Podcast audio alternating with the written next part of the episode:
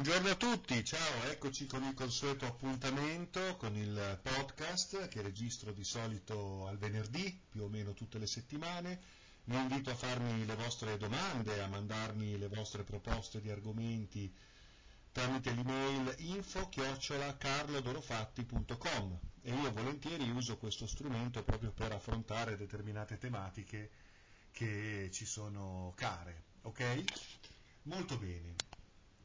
Allora, eh, procediamo, vediamo quali sono le domande di oggi. La prima domanda riguarda il rapporto che c'è tra il destino e il libero arbitrio e poi mi si chiede com'è possibile gestire il libero arbitrio se di istante in istante la realtà cambia e il presente si rinnova continuamente. Ok, va bene, vediamo di affrontare un po' questo argomento legato al Dharma e al libero arbitrio. Ci sono diversi livelli di destino. In base al nostro livello di coscienza si applicano vari livelli di destino, cioè la parola destino assume significati diversi. Al più alto livello il destino è il Dharma, il concetto orientale buddista di Dharma. Nell'esoterismo occidentale questo Dharma coincide con il concetto di missione oppure di vera volontà, cioè l'orbita. In quanto ognuno di noi è una stella e ha la sua propria orbita nella costellazione universale. Essere nella propria orbita significa aderire alla propria missione d'anima, alla propria missione spirituale, in conformità con la propria natura reale, pienamente cosciente, risvegliata e impegnata nella sfida della vita come palestra di coscienza. Quindi, in questo caso, il destino ha un significato, come si dice, ontologico oppure escatologico, cioè è pertinente a quella nostra parte evolutiva che integrandosi con tutte le altre esperienze della collettività umana completa il grande mosaico. Ognuno di noi è un frammento di specchio e ha la propria forma, ha i propri contorni. Quindi nel grande puzzle della ricomposizione universale, questi contorni rappresentano proprio il nostro percorso di esperienza, cioè quelle sfide, quegli appuntamenti, quegli aspetti sincronici che attraverso il nostro corpo e la nostra mente danno alla nostra anima la possibilità di risvegliare coscienza, di rievolvere coscienza. Quindi il destino è fatto di appuntamenti eh, perfettamente sincronizzati e sincronici per cui la nostra anima può esprimere e superare le varie prove. Questo è il concetto ideale, è il concetto più alto di destino. Addirittura in questo caso, se noi fossimo sempre perfettamente coscienti e allineati con la nostra natura reale, non si parlerebbe più neanche di libero arbitrio né di scelta, perché non potremmo che compiere la scelta giusta in ogni istante, cioè non potremmo che esprimere intelligenza assoluta. Quindi siamo talmente orientati con la nostra natura e la natura evolutiva dell'essere, per cui non si potrebbe neanche più parlare di libero arbitrio o di scelta. in questo caso il massimo del libero arbitrio coincide con la non scelta, perché sei, punto. È chiaro che qui ci troviamo in un paradosso, perché nel momento in cui siamo in quella condizione, l'universo è risolto, ne siamo già fuori. Nel momento in cui invece siamo all'interno di un'esperienza in divenire, siamo all'interno di un universo, vuol dire che automaticamente non ci troviamo in quella situazione di perfezione, di perfetta aderenza alla nostra natura. È ovvio. Quindi il paradosso sta nel fatto che quando sei perfettamente consapevole sei fuori dall'universo. Quando sei nell'universo non puoi essere perfettamente consapevole, perché per il solo fatto che partecipi ad un universo vuol dire che sei all'interno di un divenire da integrare, sei ancora all'interno di un percorso da compiere, sei ancora all'interno di un'evoluzione possibile. A questo punto il concetto di Dharma è puramente metafisico, è puramente astratto, perché non, non, può mai applicarsi, perché nel momento in cui ci risvegliamo al nostro essere e al nostro Dharma, siamo fuori dalle circostanze della scelta, del divenire e dell'evoluzione.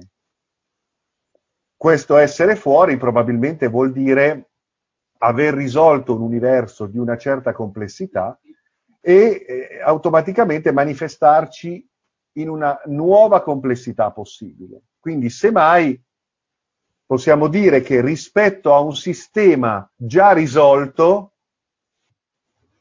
siamo perfettamente aderenti al nostro Dharma. Rispetto al sistema presente, qualunque esso sia, non siamo nel Dharma.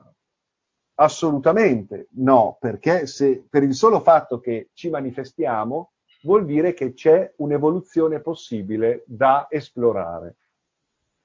Quindi il Dharma o è un concetto metafisico o è un concetto che si applica agli universi già risolti che hanno fatto parte delle nostre esperienze d'anima trascorse. Quindi sistemi eh, meno complessi che noi in qualche modo abbiamo già risolto, che peraltro possiamo visitare in qualunque momento perché ci appartengono totalmente. Quando invece parliamo di destino a livelli più bassi, ecco allora che il Dharma diventa karma, cioè il destino non è qualcosa di assolutamente eh, incerto e fatale. Il destino è una traccia, cioè rappresenta quegli appuntamenti adatti alla nostra natura, alla nostra anima, perché possiamo evolverci. Come si manifesteranno questi appuntamenti e come li affronteremo è ambito del libero arbitrio. Quindi il destino traccia determinate circostanze, determinate tappe, ma su quelle tappe si manifesteranno e su come vi risponderemo entra in gioco il libero arbitrio. Quindi non c'è più qualcosa di segnato, di scritto, di già scritto, di destinato. Scatta il libero arbitrio. Quindi è destinata solo la traccia generale delle nostre tappe necessarie, ma non è destinata la nostra storia attraverso queste tappe. istante dopo istante noi esprimiamo scelte. In questo caso ecco che eh, il fatto che eh, il presente si definisca in ogni istante eh, significa che noi ogni, in ogni istante definiamo delle scelte, a volte molto elementari, altre volte decisamente più complesse e cruciali per la nostra vita, magari proprio quando incontriamo una di quelle tappe karmiche. Spero di essere riuscito in una sintesi efficace. Bene, ora passiamo alla domanda successiva. Un'amica mi chiede, potresti dare qualche tecnica per il sogno lucido, per svegliarsi durante il sogno, nel sogno, e poter interagire con le persone presenti nel sogno? Beh, eh, sul sogno lucido si dovrebbero, si potrebbero dire molte cose. Ricordo che sogno lucido significa semplicemente, semplicemente tra virgolette, essere consapevoli di stare sognando mentre stiamo sognando. Questo è il primo passo. Poi da lì si sviluppa tutta l'esperienza del sogno lucido che può essere usato proprio come strumento di esplorazione della realtà onirica, della realtà dimensionale, multidimensionale direi, perché il sogno è una vera e propria porta, il sogno è una naturale esperienza che può svilupparsi in un viaggio sciamanico, in un viaggio ultracorporeo mh, all'esplorazione, alla scoperta di altre dimensioni del possibile fuori e dentro di noi. Quindi è un'esperienza molto importante dal punto di vista dell'estensione della nostra consapevolezza, della nostra coscienza, per renderci conto anche della nostra continuità esistenziale, spirituale anche oltre il corpo fisico, oltre questa realtà materiale. Quindi si sbircia un pochino dietro le quinte della realtà apparente. E naturalmente non è un'esperienza semplice eh, perché comunque implica eh, una preparazione, implica comunque portare avanti un percorso anche più ampio che va al di là della tecnica del sogno lucido di per sé, quindi un percorso filosofico, iniziatico, di ricerca spirituale, di risveglio interiore e di stimolo delle nostre facoltà profonde per collocare poi questa conoscenza all'interno di un quadro più ampio. Però, eh, ecco, sì, ci possono essere delle tecniche che ci aiutano a eh, ottenere, conseguire il primo livello di esperienza, cioè quello di renderci conto che stiamo sognando mentre stiamo sognando. E, ehm, diciamo che una delle tecniche più note è quella di, eh, per esempio, tenere nelle mani un sassolino quando si va a dormire, tenerlo in mano e riuscire ad addormentarsi con il sassolino in mano e eh, al risveglio riuscire a eh, svegliarsi con ancora il sassolino in mano. Questo crea un collegamento tra l'intenzione di veglia e una certa presenza durante il sogno. E questo è un esercizio, per esempio, che se portato avanti eh, aiuta, aiuta a mantenere una certa coscienza di veglia durante il sogno, quindi trasferire nel sogno la nostra coscienza vigile o perlomeno una, una, una parte, una percentuale della nostra coscienza vigile, ecco, portarla nel sogno e quindi durante le vicende del sogno riuscire ad interagire con il sogno, con i suoi simbolismi anche complessi, perché ricordiamo che ci sono vari livelli di sogno. Eh, spesso il sogno è la metabolizzazione degli eventi della nostra giornata, la metabolizzazione degli eventi della nostra percezione. Quindi Ecco, mm, in un primo livello di sogno si interagisce con tutti quei simbolismi, quegli ancoraggi che permettono alla nostra mente di eh, elaborare il vissuto eh, quotidiano e in quel caso accadono poi tante cose, la gestione della memoria a breve, a medio e lungo termine, gli ancoraggi emotivi, le relazioni selettive tra conscio e inconscio, insomma. Si può però effettivamente entrare in eh, una dialettica consapevole con eh, le cose che vediamo durante il sogno. Poi certo, se il sogno aumenta di livello e quindi diventa già qualcosa di più eh, particolare, cioè la possibilità di accedere a determinati luoghi di conoscenza, eh, vivere determinate esperienze di incontro con parti dentro di noi molto profonde o anche con eh, forze eh, che abitano le dimensioni del sottile, le dimensioni spirituali, allora in quel caso è proprio necessario eh, sviluppare questi incontri in una chiave evolutiva eh, proprio per eh, poter essere consapevoli e lì è necessario effettivamente rendersi conto che eh, stiamo vivendo un'esperienza eh, in un'altra realtà, però con tutta la nostra coscienza, con tutta la nostra consapevolezza, senza essere travolti poi dalle dinamiche mentali inconsce e incontrollate.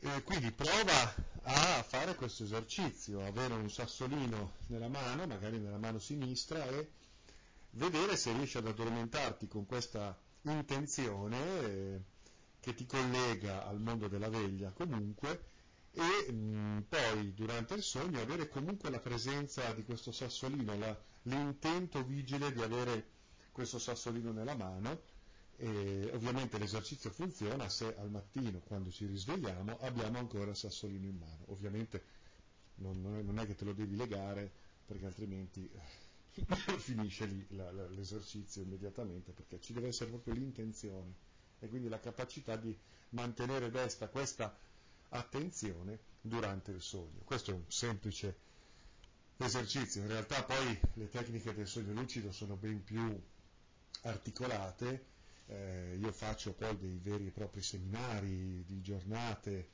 mm, sulla questione del sogno lucido, del viaggio ultracorporeo, anzi mm, vi annuncio, colgo l'occasione per dire che domenica eh, 19 aprile a Napoli, sempre che sarà possibile finalmente muoverci, incontrarci di persona, farò una giornata proprio dedicata al sogno lucido e alla teoria e alla pratica del sogno lucido. Nel caso in cui non potessimo eh, svolgere questa giornata in tempo reale di persona, comunque farò eh, allora la diretta streaming online creando un gruppo apposito o tramite diretta Facebook o attraverso la piattaforma Zoom, vediamo, lo decidiamo e in questo caso allora apro a tutta Italia la possibilità di frequentare questa giornata online da casa, ok? Quindi il 19 aprile facciamo questa giornata dedicata proprio a questo affascinante argomento. Poi veniamo, vediamo un po' le domande successive, mi dice, potresti dire qualcosa sulla nostra ombra? Non intendo l'ombra o le ombre interiori, ma parlo dell'ombra fisica, del riflesso della nostra immagine su una fonte di luce. Potrebbe essere considerata un'estensione del nostro corpo pari ai corpi sottili, che però non sono altrettanto visibili allora, fermiamoci a questa prima domanda della tua email. Beh, eh, l'ombra è un fenomeno fisico, direi che non ha a che fare con i nostri corpi sottili, se intendi l'ombra proprio in senso fisico, non ha a che fare con i corpi sottili, con i corpi eterei, anche se, anche se comunque la nostra ombra fa parte del nostro corpo e eh, attraverso la nostra ombra, ombra il chiaroveggente, cioè lo sciamano, colui che ha sviluppato una certa sensibilità, può eh, vedere, interagire, entrare in relazione con i nostri corpi sottili anche attraverso la percezione della nostra ombra. Anzi, a volte in certi casi si dice che siano addirittura più accessibili eh, attraverso l'ombra piuttosto che eh, attraverso eh, il corpo fisico. Mi ricordo in Africa, eh, nelle esperienze così sciamaniche, magiche dell'Africa, è proprio normale che ad esempio lo sciamano, chiamiamolo così, lo stregone, spesso applichi determinati rimedi o determinate cure eh, sull'ombra del malato o eh, imponendo le mani sull'ombra del malato, oppure appoggiando sull'ombra del malato determinate erbe eh, in relazione proprio con eh, i punti nel corpo dove c'è la malattia, per interagire in qualche modo con quel demone che nell'ombra sarebbe più facilmente accessibile. E quindi ecco, vediamo in questo caso una, eh, eh un, un'interazione con l'ombra piuttosto che con il corpo fisico, proprio perché si parte dal presupposto che comunque la nostra ombra contenga eh, non solo gli elementi di accesso ai corpi sottili, ma anche quelle parti più nascoste, più oscure, non evidenti, che eh, attraverso il corpo fisico sarebbe più difficile contattare, mentre invece attraverso l'ombra sarebbe più semplice contattare. Quindi esiste proprio una vera magia dell'ombra, sempre parlando dell'ombra come ombra fisica, perché poi il concetto di ombra è molto complesso, no? il concetto di ombra dal punto di vista della psicologia del profondo, il concetto di ombra dal punto di vista della, della, alchemico, per esempio, eh, l'ombra in quanto contro-universo, eh, è un concetto molto esteso, quello dell'ombra dal punto di vista esoterico, ma in questo caso l'ombra non è l'ombra fisica, no? eh, l'ombra è un concetto molto più profondo, molto più ampio, metafisico, le nostre ombre mh? Mm, ha a che fare con le dimensioni dell'inconscio, quindi ecco, l'alchimia dell'ombra eh, interpreta il concetto di ombra in quanto archetipo, l'archetipo dell'ombra. E allora ecco che eh, si parte dall'idea della, della, della, metafora dell'ombra fisica poi per fare tutta una, un'altra serie di considerazioni rispetto al concetto di ombra. Eh, non so se ti ho risposto a questo primo livello di domanda, comunque andiamo avanti, vi dice potrebbe avere una sua funzione magica. Certo, l'ombra può avere una sua funzione magica, in questo caso addirittura in base al tipo di fuoco che viene usato, cioè diciamo al tipo di fonte luminosa che viene usato per, perché il tuo corpo possa proiettare poi l'ombra o sul muro o sul pavimento, ecco, in base al tipo di fonte luminosa, in questo caso potremmo dire in base al tipo di fuoco, a come viene alimentato, a come viene preparato, ecco allora l'uso dei fuochi sacri, eccetera, eccetera, l'ombra che viene proiettata rappresenta l'estrazione di un eh, determinato codice che permette quindi poi l'accesso a determinati aspetti interiori. Quindi è molto eh, interessante eh, questa magia dell'ombra che adesso non è che possiamo qui approfondire più di tanto, però sappiate che sì, ha una funzione magica senz'altro. Questo non ha a che fare con i culti dell'ombra e con eh, gli aspetti tenebrosi dell'albero della vita, ecco, quelli sono, sono altri concetti ancora, che comunque trovano nella, nel, nel, simbolo dell'ombra effettivamente un ottimo riferimento. Hm? E poi mi dice, si può agire sull'ombra della nostra immagine per la guarigione? Ah, ecco, brava, sì, senz'altro, sicuramente, se, senz'altro, cioè io ti riporto quello che è tipico di un certo sciamanesimo, soprattutto africano. Eh? quindi l'uso dell'ombra per, per la guarigione, questo, questo, sì, assolutamente. Esempio, mi dice eh, nell'email, se verso a terra sulla mia ombra dell'acqua caricata o altri liquidi preparati per la guarigione, questa azione può avere un riscontro oppure l'ombra è solo un riflesso e basta? Sì, può avere un riscontro se sai, se sai come fare, se sai come contattare anche la tua dimensione ombra, se sai come attivare e, e, informare opportunamente quell'acqua, come applicarla, quindi non è che vabbè faccio così, tac tac e, e, e tutto funziona. Eh, tu, questo fa parte comunque di una, di una preparazione, di uno stato di coscienza, di un esercizio, di un percorso, ok?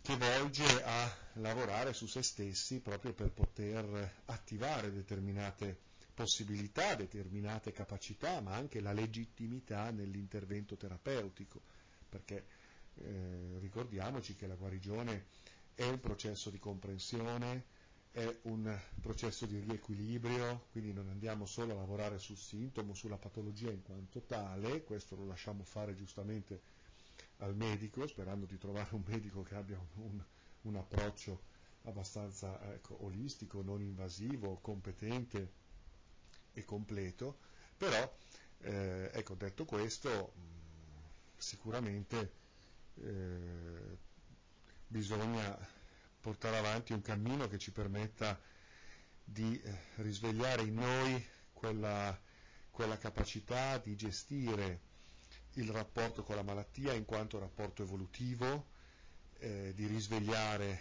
nel nostro assistito, chiamiamolo così, un processo di comprensione, di revisione della propria vita, perché il processo terapeutico possa eh, rappresentare quel messaggio che solo se veramente ascoltato e messo in pratica può condurre ad una, ad una guarigione che possa dirsi tale, ecco, che non sia solo un, un metterci una pezza. Ci sono questioni karmiche, quindi bisogna fare tutta una serie di valutazioni sul concetto stesso di intervento da un punto di vista magico, sottile, spirituale. Eh, senz'altro mm, il lavoro con l'ombra, ripeto, può essere una via, mh? Mm? però ecco, non vorrei eh, semplificare troppo le cose. Mh? Mm?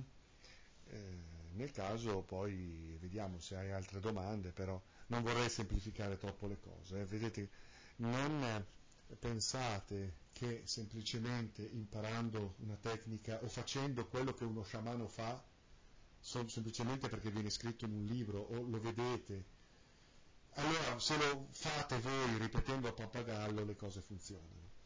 Eh, no, perché è diverso il livello di coscienza coinvolto, è diversa l'espressione di ciò che si fa in quanto soggetti attivi, risvegliati, consapevoli. Anzi, a volte la ritualità è solo un espediente, altre cose si muovono dietro le quinte, la ritualità a volte è un espediente che serve più all'assistito per attivare una certa sua attenzione, una certa sua ricettività, in realtà serve solo all'assistito, allo, allo, sciamano magari non serve neanche quel rituale, viene svolto solo per creare una certa atmosfera, una certa coreografia, una certa scenografia che possa in qualche modo impressionare l'assistito attivando una certa attenzione, un certo stato di coscienza. Quindi a volte lo sciamano fa delle cose puramente appariscenti, in realtà altre sono le dinamiche che riesce ad attivare attraverso la sua coscienza, attraverso il suo livello di presenza e di consapevolezza. A volte non fa nulla se non operando dentro di sé per produrre dei riverberi sottili nell'animo del suo assistito. Quindi eh, è un lavoro interiore anche in quel caso, lo sciamano fa un lavoro profondo e va dentro di sé a riequilibrare quelle parti che poi per risonanza attivano dei processi di riequilibrio nel, nel corpo, nella mente, nell'anima della, della persona. Quindi il rituale di per sé spesso è solo un espediente, quindi non è che perché leggete in un libro una cosa, la fate, ecco che funziona non è così, ecco questo spesso è il grande inganno della New Age o il grande inganno della magia da, da, da, baraccone, la magia dei fattucchieri, la magia di quelli che dicono sì, fai questo, prendi quello, lo metti lì, lo metti là, ecco allora che, no, come, come, nella Wicca, che fa un po' ridere insomma, no? Eh, i, i, rituali scritti nei libri, cioè è ridicolo perché è come, è come pensare di poter guardare la televisione giocherellando col telecomando e poi la spina è staccata, cioè non, è uno scimmiottamento, mh, mm, è qualcosa di veramente eh, buffo. No? Quindi il, la via magica è una via di risveglio spirituale molto lunga, complessa, impegnativa, che richiede l'adesione ad una disciplina precisa e l'acquisizione di una conoscenza che lavori dentro allora in quel caso ecco che poi si può accedere al rituale in quanto possibilità di codificare determinati meccanismi, però non è eh, l'azione, il gesto, la formula di per sé, se non c'è dietro un soggetto operante eh, consapevole. Mm? Eh, non so se mi sono spiegato, quindi eh, non pensate di mettervi lì a fare i maghetti semplicemente perché comprate un libro di Wicca e vi divertite a fare delle cose pensando di fare chissà che. Poi per carità il pensiero crea, la suggestione può creare degli effetti anche molto eh, a volte eh, appariscenti, però mm, non è niente di reale, eh. entriamo in un sottoprogramma dell'illusione. Mm? Bene, allora io vi eh, ringrazio, mi fermo qui per questo breve podcast. Eh, mandatemi le vostre domande. Aspetta che vedo se mi è arrivata forse un'altra, un'altra mail proprio in questo momento, perché sento il computer che fa un po' di, di, di rumorini. Eh, ok, a posto, niente. Allora ci sentiamo presto, ci vediamo e sentiamo questa sera se volete o come ogni venerdì sera la meditazione online. Infatti quello che è la meditazione che faccio di persona ogni venerdì sera con il gruppo di Terni, città in cui abito, e in questi giorni, in questo periodo così particolare, facciamo la meditazione online, quindi se volete potete chiedere di iscrivervi al gruppo Facebook Meditazione con Carlo Dorofatti, è aperta a tutti, alle ore 21 faccio una diretta Facebook su quel gruppo per meditare insieme. Grazie a tutti e buonissima giornata e buona meditazione.